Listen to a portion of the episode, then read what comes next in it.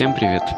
Меня зовут Кирилл, я врач-невролог, а, а еще я играю в музыкальной группе «Весна в Сонблика», ну и веду телеграм-канал, который называется «Запавшая клавиша».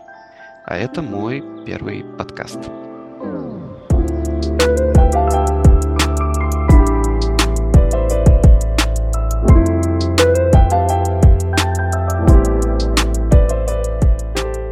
Идея с подкастом возникла достаточно давно. Мне хотелось попробовать такой формат и поговорить о чем-нибудь, а в перспективе, может быть, даже позвать кого-то в гости и побеседовать на какую-то тему. Я писал у себя в канале о том, что в последнее время все выходные я проводил в каком-то общении с э, друзьями или просто с разными людьми, которые мне писали. И сейчас мне кажется, что, может быть, стоит попробовать еще вот такой вариант, да, когда можно записать какие-то мысли э, на аудио, да, и кто-то, находясь в другой части света, может послушать их, и, может быть, он что-то для себя полезное найдет. У меня есть небольшой опыт записи медицинских подкастов для коллег на работе, но я, в общем-то, для себя никогда ничего подобного не делал. Я не знаю, смогу ли я делать выпуски регулярно, но желание попробовать э, все равно перевесило. Я вещаю из небольшого приморского города, на улице плюс 12 градусов Цельсия и очередной бесконечный дождь.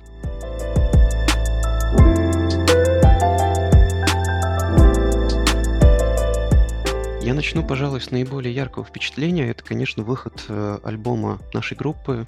Э, это то, чего мы сами очень долго ждали.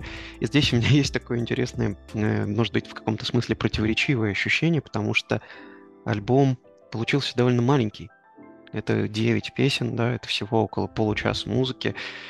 И, конечно, многие песни не вошли, они частично записаны, да, и остались лежать где-то и ждать своего часа. И в то же время мы понимаем, что есть песни, которые уже вышли, которые, в общем-то, подходили по тематике и по своему настроению к этому альбому. Вот, например, песня «Чат». Но в то же время этот альбом получился каким-то очень близким, очень таким ранимым, очень, может быть, серьезным каким, в каких-то местах. И э, я очень рад, что он наконец-то вышел. Но что самое главное, я очень рад, что многие написали мне слова благодарности. Э, многие, кто послушал, уже написали хорошие отзывы. Да или даже не хорошие, это все равно хорошо, потому что э, когда человек, у него какая-то эмоция да, в ответ возникает, это уже приятно. Вот. Ну и, конечно, я очень благодарен всем, кто поучаствовал в его записи. Вот. Это было довольно сложно, потому что все находятся в разных местах, все очень заняты, у всех какие-то свои дела, но в то же время мы все как-то смогли собраться и сделать это. Притом э, так забавно, что в принципе, да, это третий полноформатный альбом. До этого было еще EP и много-много разных синглов, которые у нас выходили. И просто когда смотришь вот из текущей точки на прошлое, думаешь, ого, довольно много музыки, песен э, у нас э, появилось за время существования. И вообще странное чувство, что почему-то мы все еще это делаем, это все еще получается чуть-чуть, и как-то от этого очень приятно на душе. Спасибо всем, кто послушал, спасибо всем, кто написал. Очень я это ценю, это очень меня поддерживает и помогает.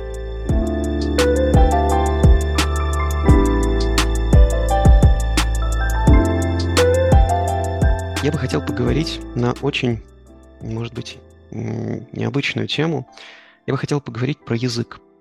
Дело в том, что мы все, рождаясь и находясь в какой-то потом среде, да, в детстве, мы, в общем-то, неплохо учим какой-то определенный язык. Ну, в нашем случае, да, это, наверное, русский в первую очередь.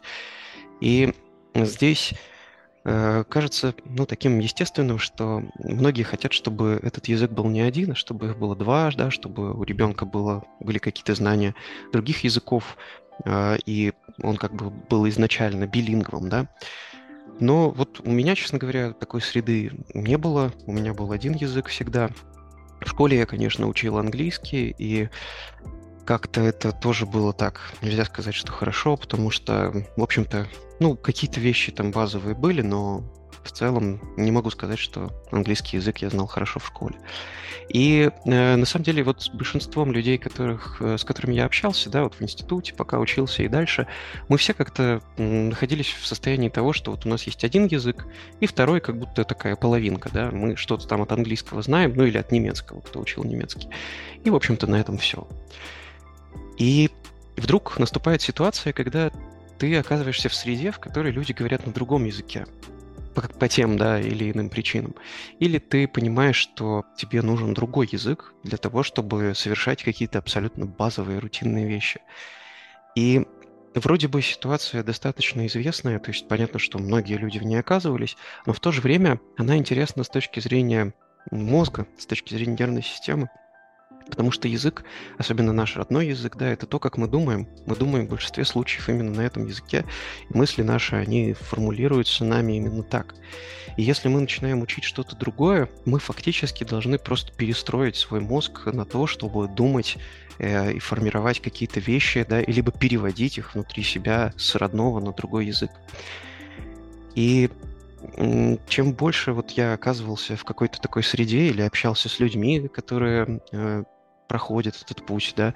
Я не так давно был в Израиле, где мне довелось видеть многих людей, которые, например, уехали уже в очень таком осознанном, можно сказать, даже позднем возрасте, да, э, там в 40 лет или там даже там есть кто и в 60 лет, да, уехал. И, конечно, эти люди, которые начинают учить иврит, например, да, они не сталкиваются с колоссальной нагрузкой, но что самое интересное, это то, как они с этим справляются и то, как справляется с этим их мозг. И сам я, в общем-то, нахожусь довольно интересная ситуация, потому что ну, я понимал, что английский нужен, потому что вся медицинская литература, да, она на английском. И, конечно, я всегда старался учить английский. Вот последние, наверное, не знаю, может быть, лет 5 или 6 э, как-то я активно этим достаточно занимался, повторял слова, читал литературу, э, что-то делал. У меня не было какого-то именно навыка общения, да, потому что не с кем особо и было говорить на английском. Но читать и там вести какие-то заметки, вести туду лист, э, как-то все это уже привычно, да, все, все гаджеты были на английском языке, все было на английском, и это как-то, ну, было естественно. Но сейчас я решил, что пришло время попробовать кое-что еще. И последние вот три недели я начал изучать немецкий.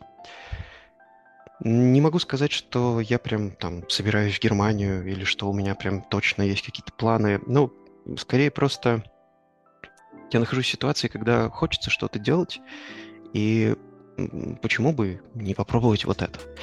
Э, и свободного времени не так уж много, но это удивительная вещь, когда ты все время находился в состоянии э, изучения одного языка и вдруг приступил к другому. И при том, что они, в общем-то, в каких-то местах похожи, а в каких-то местах не похожи совсем. И я даже не знаю, вот очень сложно сформулировать свое ощущение, потому что э, как будто бы ты все время находишься в состоянии, в котором все твои знания языков, они смешиваются. И получается в голове, да и там во всех э, каких-то текстовых файлах, все, чем ты вот как бы формулируешь, занимаешься, оно все перемешивается. И, ну, это очень необычно. Что самое интересное, да, немецкий язык, э, как, несмотря на то, что он и похож в чем-то на английский, но он еще и э, довольно сильно отличается.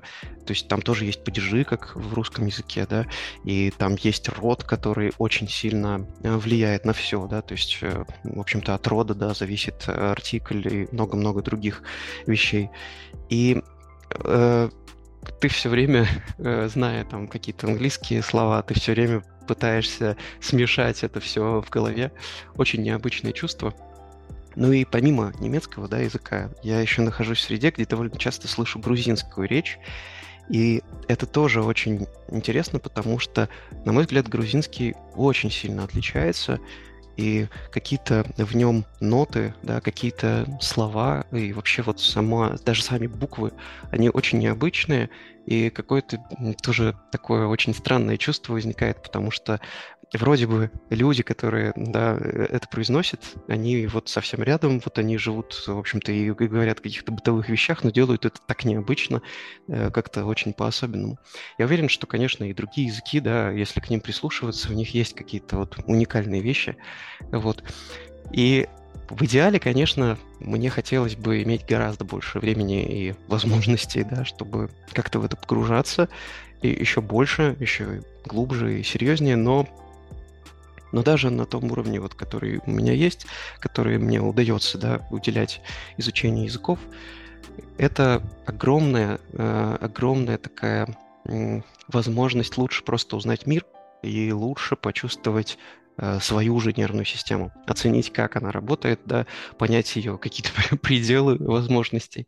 Вот. Э, и это, конечно, классно, я всем рекомендую это делать. Даже если вы не знаете, в какой дальше вы стране окажетесь, э, в любом случае попробовать и что-то такое сделать, это точно не будет лишним. Это многое расскажет человеку о нем самому.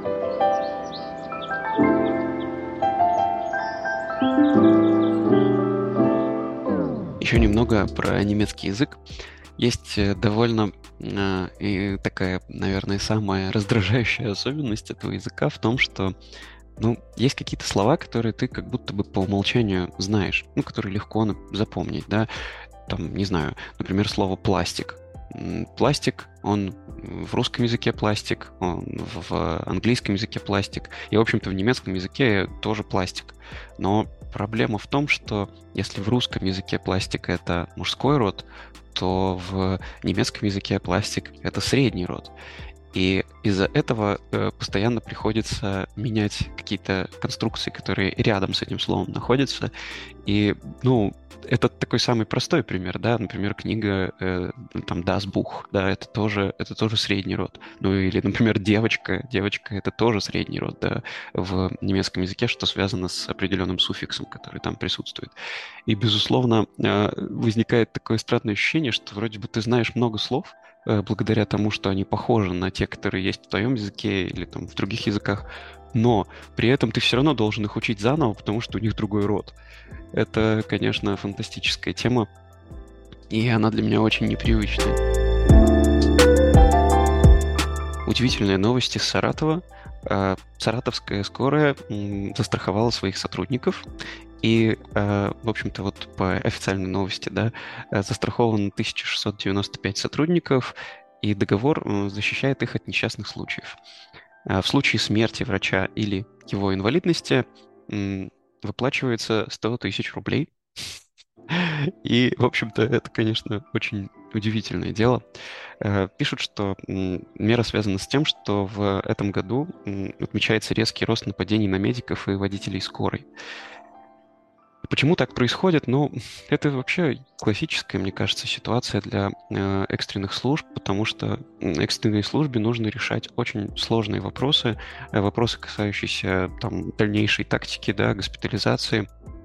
И у пациентов очень часто есть представление свое, да, о том, как, как все должно быть. И для врача ну, в большинстве случаев, да, мы должны руководствоваться объективными данными, а эти объективные данные, ну, могут расходиться с представлениями да, человека. И помимо этого еще в экстренных службах нет возможности как-то с ним не спеша этот вопрос обсудить и объяснить ему, почему те или иные действия нужны.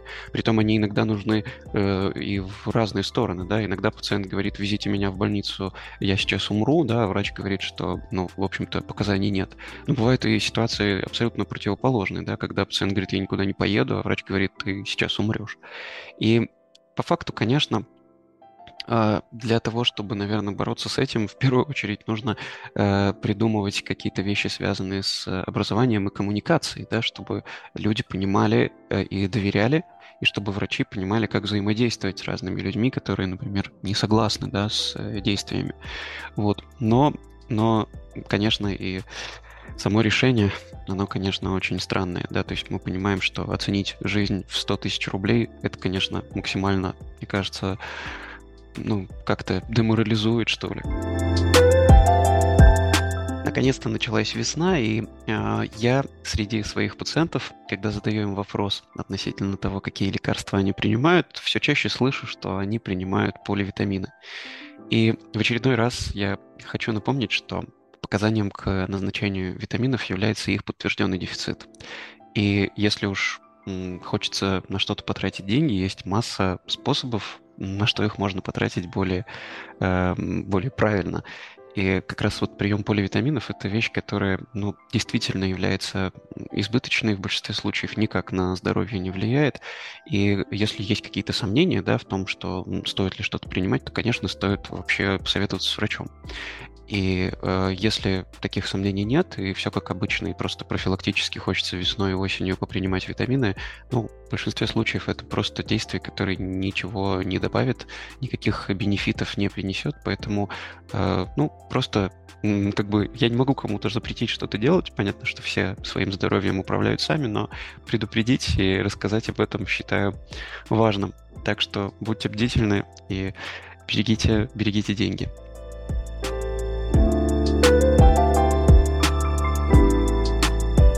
Еще одна тема, на которую всегда я готов поговорить, и э, тема, которая, мне кажется, для очень многих людей актуальна, потому что я часто сталкиваюсь с, с этими проблемами, да, это проблема с тайм-менеджментом.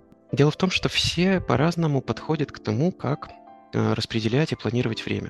И, в общем-то, главное, чтобы это работало для того, кто этим занимается. Я очень спокойно отношусь к тому, кто вообще, например, там ничего не планирует или планирует все в голове. И наоборот, я тоже понимаю людей, которые могут расписывать вообще все до последнего списка, до, до последней задачи, писать это все в какой-то файл или там пользоваться очень сложными программами. Вот. Но я довольно давно э, как бы нашел какую-то схему для себя, которой я пользуюсь. И постоянно замечаю, что есть какие-то нюансы, да, то есть, например, э, год назад где-то я перешел к тому, чтобы попробовать э, систему, которая называется time blocking. То есть э, я не просто записываю какие-то задачи, которые мне нужно сделать, например, завтра, да, а в первую очередь я открываю такой календарик, и в этом календарике блокирую время, примерно, да, которое мне может понадобиться, чтобы эту задачу сделать. Будь то рабочая задача или просто какие-то дела. И э, я так прожил довольно долго, да, вот с таким этим блокированием всех разных э, временных э, задач, и столкнулся с тем, что я почти никогда не могу спрогнозировать, сколько времени займет та или иная вещь, и поэтому эта система, она как бы не совсем хорошо работает. И э, через какое-то время я от этой системы, в общем-то, отказался. Поэтому э, в какой-то момент я как бы снова вернулся просто к обычным задачам, без блокирования времени, без вот этого забивания времени в календарь. И, в общем-то, успокоился и жил так до последнего времени. Сейчас я заметил другую вещь, что time blocking может иметь очень э, важную такую характеристику, которую можно использовать не как э, прогноз своего времени, да, который ты потратишь на задачу, а скорее как учет этого времени. И теперь я снова вернулся к тому, чтобы э, отмечать э, дела в календаре, но делать это не так, что я поставил дело и заранее пытаюсь прогнозировать, а скорее я постфактум отмечаю, сколько я потратил времени на эту задачу. И я могу сказать, что это очень удивительное дело, потому что если посмотреть сверху на то, сколько времени человек тратит на самые разные вещи, да, которыми он занимался, то это, э, это очень интересно. Мы сразу начинаем понимать, где мы даем слабину, что у нас отнимает огромное количество времени, да, и вот тут же начинает формироваться вот это ощущение, что я могу что-то поменять, я могу что-то сделать лучше, я могу найти время на те вещи, на которые я раньше не находил. И, в общем-то, это оказалось очень-очень э, удобной штукой. Я не знаю, может быть, это больше работает именно со мной, э, но если вдруг вы хотите попробовать, это точно стоит попробовать. Это можно делать, в общем-то, в любом календаре, да, там в Google, в Google календаре или в календаре Apple. А, ну, я для этого использую программу TickTick. Мне очень она нравится. Я могу, в общем-то, ее рекомендовать тому, кто любит тайм-менеджмент. Вот. Но, в общем-то, это не принципиальный какой инструмент. Да, можно делать это даже, наверное, и в каких-то каких-то других э, способах, даже, может быть, бумажном каком-то носителе, да. Но, в общем, э, это на самом деле похоже больше на учет расходов. Пока мы не ведем учет расходов, мы не всегда понимаем, как у нас обстоят дела и что мы делаем не так, да, куда деваются деньги. С учетом времени похожая история. И время, в отличие от денег, э, ресурс невосполнимый, поэтому мне кажется, что это очень важно. И возможно, да, вот эта привычка к такому ментальному контролю того, чего мы делаем, да, может быть, даже, главное, чтобы, конечно, не переусердствовать, да, в этом и не создать каких-то совсем уж условий, когда мы постоянно э, переживаем об этом, да, и постоянно пытаемся э, от своего календаря зависеть, вот, но тем не менее, я думаю, что это стоит попробовать.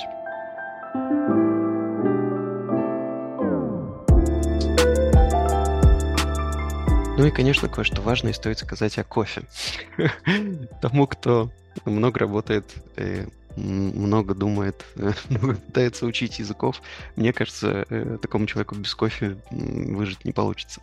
У меня есть кофемолка здесь, и эта кофемолка устроена максимально простым образом, да, у нее есть два лезвия, расположенные так вот друг напротив друга, и, в общем-то, они вращаются, и вот внутри такой вот этой круглой шахты они э, пытаются размолоть кофейные зерна. Но проблема таких кофемолок в том, что э, размер частиц, которые мы получаем на выходе, он очень разный. И люди, которые понимают в кофе больше, чем я, говорят, что от этого очень сильно зависит вкус, потому что когда у нас в одной чашке есть частица очень маленькая и частица очень крупная, э, получается ситуация, когда одна частица экстрагируется, да, то есть ее площадь поверхности больше, у другой меньше, и э, как бы степень вот этой экстракции, да, того, что кофе, э, само зерно отдает в жидкость, она очень разная. И чтобы напиток был гармоничным, у нас помол должен быть максимально равномерным. И вот на таких кофемолках, да, к сожалению, такого помола добиться не удается. А, и, конечно, есть много способов с этим бороться, да, купить нормальную кофемолку, например, а, вот, а, но это на самом деле не так дешево, и, в общем-то, это не так легко и найти, да, не, не везде это все есть. Вот, ну и второй вариант это, конечно, молоть кофе где-то, но, ты, например, в кофейне, да, но проблема с этим в том, что, конечно, молотый кофе, он очень быстро теряет все свои полезные свойства, ну, вернее, не полезные, а скорее даже вкусовые, и если это делать там с учетом на неделю, да, или там даже больше, то, конечно, э, разница в ароматике, она будет очень серьезной. И я пока в раздумьях, как, как решать эту проблему, потому что э, все-таки хочется, э, хочется пить хороший кофе. Благо, есть люди, которые часто ездят э, и помогли мне раздобыть кофе, который я люблю. Вот, но в остальном же, конечно, это это пока проблема. Ну и вообще, я думаю, что вот есть мелкие детали, которые обеспечивают э, значительную да, часть э, вкуса, значительную часть того, что мы практически каждый день да, используем. И мне всегда кажется, что вот к таким вещам нужно подходить э, тщательно, потому что вроде бы мелочь, но в то же время она играет большую роль именно на, дли... на долгой дистанции, да. То есть хочется делать так, чтобы какие-то э, важные ритуалы, да, которые ты делаешь там каждый день, иногда несколько раз в день, чтобы они приносили удовольствие.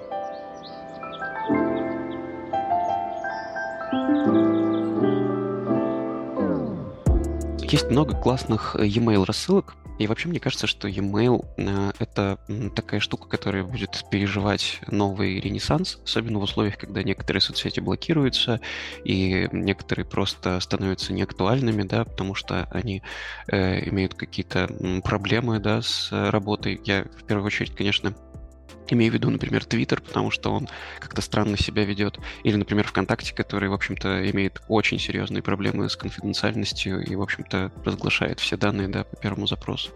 Поэтому э, e-mail, мне кажется, очень таким классическим и э, в каком-то смысле уютным э, способом получения какой-то информации. Я подписан на несколько email рассылок, и одна из них, э, я хочу вам ее посоветовать, это э, рассылка The Scope, которую ведет Михаил Калашников, и она почти вся состоит из разных ссылок, в большинстве своем это ссылки на какие-то статьи, посвященные э, искусственному интеллекту, каким-то софтам, разработке, всяким разным штукам.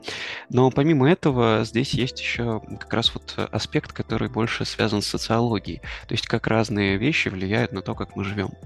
И э, понятно, что ну, я как бы не, не сильно погружен в айтишную э, тему, да, но все равно э, заглянуть в этот мир, да, и посмотреть, как все это будет устроено, очень интересно.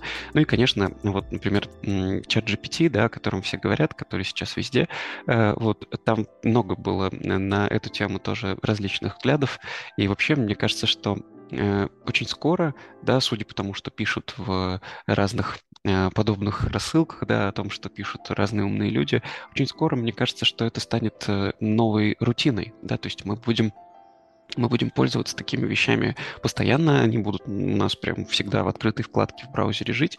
Я э, думаю, что э, я просто думаю о том, как я могу да, это использовать в своей, например, работе. И пока, ну, мне кажется, что у врача, да, такого кейса, ну, не очень много, да, то есть э, все-таки, если я пишу кому-то письмо или сообщение, мне сложно эту ответственность перебросить на нейросеть. Хотя, признаюсь честно, я пока не пробовал. Может быть, какие-то вещи э, здесь э, можно будет отдать на аутсорс, да, искусственному интеллекту. Но, с другой стороны, я тоже чувствую такую некую грань между тем, что все-таки, если использовать нейросети для того, чтобы писать письма, да, чтобы делать это быстрее, это как-то немного нечестно. То есть все-таки, наверное, э, собеседнику, да, человеку будет приятно, чтобы ему написал письмо живой человек, даже если это вот по работе какие-то письма, все-таки, ну, не знаю, мне кажется, эстетичнее, когда мы продолжим это делать сами, даже если это отнимает у нас какой-то интеллектуальный ресурс. Может быть, э, поиск, да, поиск информации, он, конечно, может помочь, но большинство медицинской информации, да, в каких-то базах они все-таки э, являются платными, и поэтому не уверен, что чат GPT может помочь в этом. Хотя, опять же, не знаю, надо пробовать. Думаю, что я в любом случае буду пробовать, потому что мне это все очень интересно. Вот. Но если, если вы как-то это используете в рутинной работе, да, ну, можно об этом рассказать. Мне кажется, это тоже довольно интересная тема. А,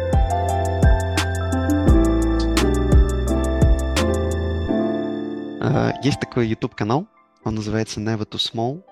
А, он уже довольно известный, э, я на него подписался очень давно, я, сейчас он прям сильно вырос, э, и посвящен он тому, что а, люди, которые его делают, ездят по миру и э, снимают какие-то маленькие квартиры или вообще маленькие жилища да, людей. И ну, это очень интересно, потому что ты видишь, как мало пространства может требоваться человеку, чтобы жить, как разные люди разных профессий да, живут в каких-то очень необычных маленьких местах. И, конечно, ну, э, вообще мне очень близок этот подход, когда ты понимаешь, что ты можешь э, как-то уютно устроить какую-то маленькую площадь и жить на ней, да, и в общем-то, как-то умудриться все это организовать таким образом, чтобы тебе было комфортно, или не только тебе, а тем, кто с тобой живет. Э, конечно, я понимаю, что э, есть люди, которым э, это не подойдет, и это тоже нормально, абсолютно. Вот. Но, тем не менее, просто даже наблюдать за этим очень интересно. Э, я всем могу порекомендовать, особенно если... Э, я, я смотрю его обычно, когда мне не спится. То есть э, ночью ты заходишь и э, смотришь. Там ролики не очень большие. Вот. Ну и заодно прокачиваешь английский.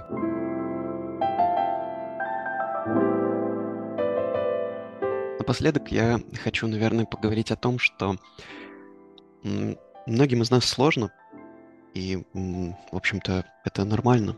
Да, мы переживаем довольно сложное время. И когда возникает вот такой вопрос, как себе помочь, как помочь э, кому-то другому, ну, мне кажется, что начинать нужно с простых вещей. Нужно просто быть рядом, нужно просто быть в нужный момент э, да, поддержкой, просто слушать, просто говорить. Еще, наверное, могу сказать, что есть довольно известный манифест Александра Солженицына, который м, звучит как «не участвовать во зле», да, то есть, по крайней мере, если ты не можешь остановить какие-то плохие события, ты не должен быть их соучастником. Я помню, как прочитал его еще прошлой весной, и мне как-то внутренне стало легче после этого. А, так что, наверное, тоже могу порекомендовать. Это то, что можно прочитать и держать где-то рядом с собой как внутреннюю опору. Всем желаю хорошей весны. Я надеюсь, что она действительно будет хорошей. Вот. Помнить нужно о маленьких радостях, которые мы можем делать. Э, может быть, это будет чашка кофе, может быть, это будет хорошая книга, может быть, это будет просто время, которое можно провести с кем-нибудь. Э, в общем-то, главное не забывать об этом, помогать друг другу, говорить друг с другом. Друзья, если вам понравилась идея с подкастом, если хочется, чтобы он продолжил выходить, и э, если есть какие-то идеи, да, которые можно было бы реализовать, кого позвать в гости или о чем рассказать в следующий раз, пожалуйста, пишите. Ну и я думаю, что у меня появится возможность как-то меня поддержать. Я, скорее всего, укажу это в посте который будет в Телеграме, э, посвященный вот этому подкасту. Если вдруг вам захочется как-то это сделать, это можно будет сделать. Всем хорошей весны. Пока.